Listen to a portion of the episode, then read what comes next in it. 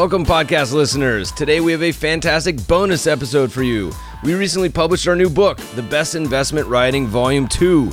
The first one was a hit, with MoneyWeek concluding that it should be on every investor's bookshelf.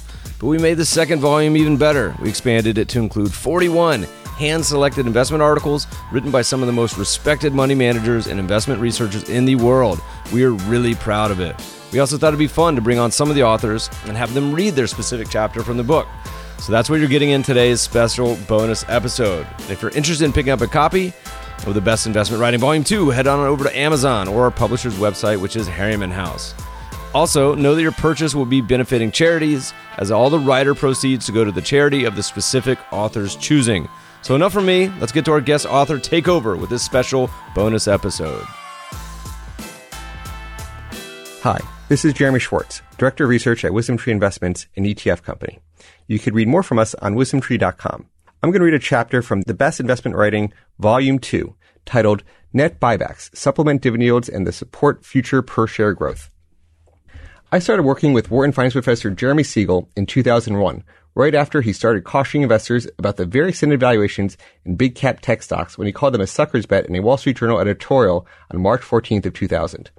Many are worried that the current environment we have currently rhymes with those late 99 and early 2000 days, with big cap tech stocks again dominating market indexes and pushing up overall market valuation levels. The most bearish market prognosticators tend to focus on extended market valuations using the cyclically adjusted price to earnings ratio, the CAPE ratio. Robert Shiller and Jack Bogle provided two examples of those forecasters who tend to be more subdued in their outlook for U.S. equities. I saw Jack Bogle present his outlook for 10-year returns at the 2017 annual CFA conference in Philadelphia, and Bogle suggested we've seen strong gains in the market over the last 35 years that resulted from valuation expansion, so he had a subdued outlook.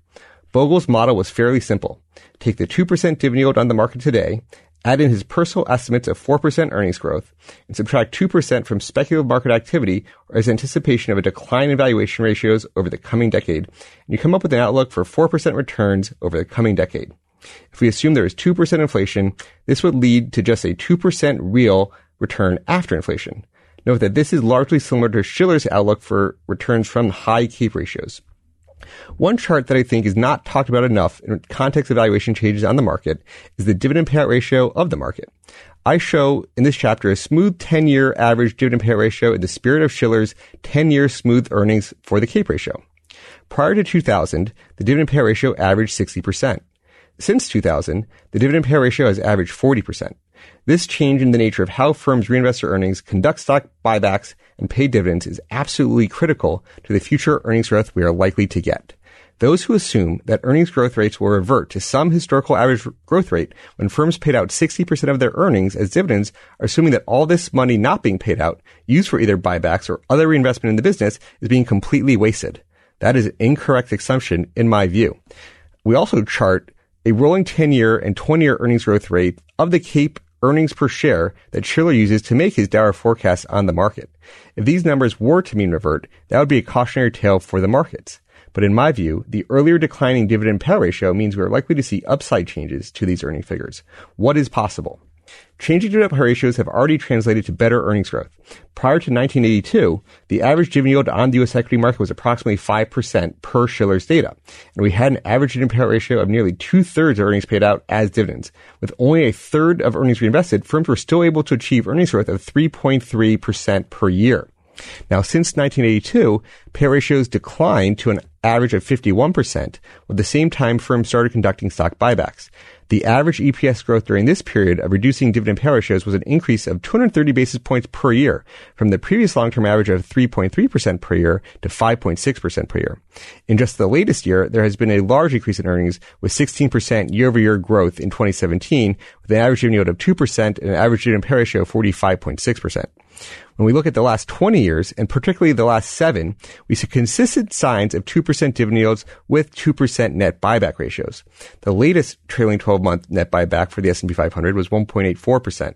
These net buybacks are going to continue to support earnings growth for the 10-year look-ahead period. These firms have locked in future EPS growth because they reduced their shares outstanding. Returning to my previous analysis, where I showed the earnings growth since 1982 as being higher than the previous 110 years, the current dividend payout ratios are consistent with an even further drop in the payout ratios from since 1982. I can see a case that earnings growth picks up even further from that 5.6 per year mark that we had for the period 1982 to 2017. It would not surprise me to see earnings growth of 6 to 7% per year over the next decade. The standard pushback is that firms are just levering up to conduct stock buybacks, that interest rates are at historical lows, leading to higher margins that are sustainable. The reverse case is that changing composition of companies to higher margin businesses that have more revenue abroad with lower tax rates than in the U.S. also means margins may not be mean reverting anytime soon either. Of course, no one knows how the future will unfold, including me. The charts above caution anyone relying on historical patterns of earnings growth trends from over-extrapolating them into the future. Professor Siegel looks at the earnings yield of the market associated with the 20 price-earnings ratio and thinks 5% is a pretty good indicator of long-term, after-inflation real returns. Add an inflation of 2%, you get nominal 7% returns. This is a touch below the historical 6.5 to 7% that he showed in Stocks for the Long Run as being historical return to U.S. equities, but is not dramatically different. I think his model for looking at the markets makes more sense than some of these more dour predictions for what that's worth.